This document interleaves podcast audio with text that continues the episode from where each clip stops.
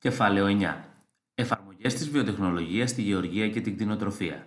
Οι ελεγχόμενες διασταυρώσεις οδηγούν στην τροποποίηση της γενετικής σύστασης των οργανισμών. Ο πληθυσμός του πλανήτη μας αυξάνεται με ταχύς ρυθμούς. Σήμερα, ο πληθυσμός είναι περίπου 6 δισεκατομμύρια και υπολογίζεται ότι το 2050 θα ανέρχεται σε 8,5 δισεκατομμύρια. Για να καλυφθούν επαρκώς οι αυξημένες ανάγκες σε τροφή, είναι απαραίτητη η αύξηση της φυτικής και της ζωικής παραγωγής.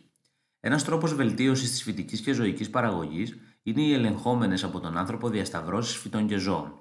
Για το σκοπό αυτό, πραγματοποιείται επιλογή φυτών και ζώων που έχουν συγκεκριμένα χαρακτηριστικά όπως φυτά με μεγάλο μέγεθος καρπών, με ανθεκτικότητα σε ακραίες περιβαλλοντικές συνθήκες ή ζώα που παράγουν μεγάλη ποσότητα κρέατος. Οι οργανισμοί αυτοί διασταυρώνονται με σκοπό τη δημιουργία απογόνων με επιθυμητά χαρακτηριστικά. Αυτός ο τρόπος βελτίωσης της παραγωγής είναι χρονοβόρος και επίπονος, επειδή απαιτούνται συνεχείς διασταυρώσεις. Πλέον, οι απόγονοι που προκύπτουν φέρουν συνήθως ορισμένους μόνο από τους επιθυμητούς χαρακτήρες μαζί με άλλες μη επιθυμητές ιδιότητες.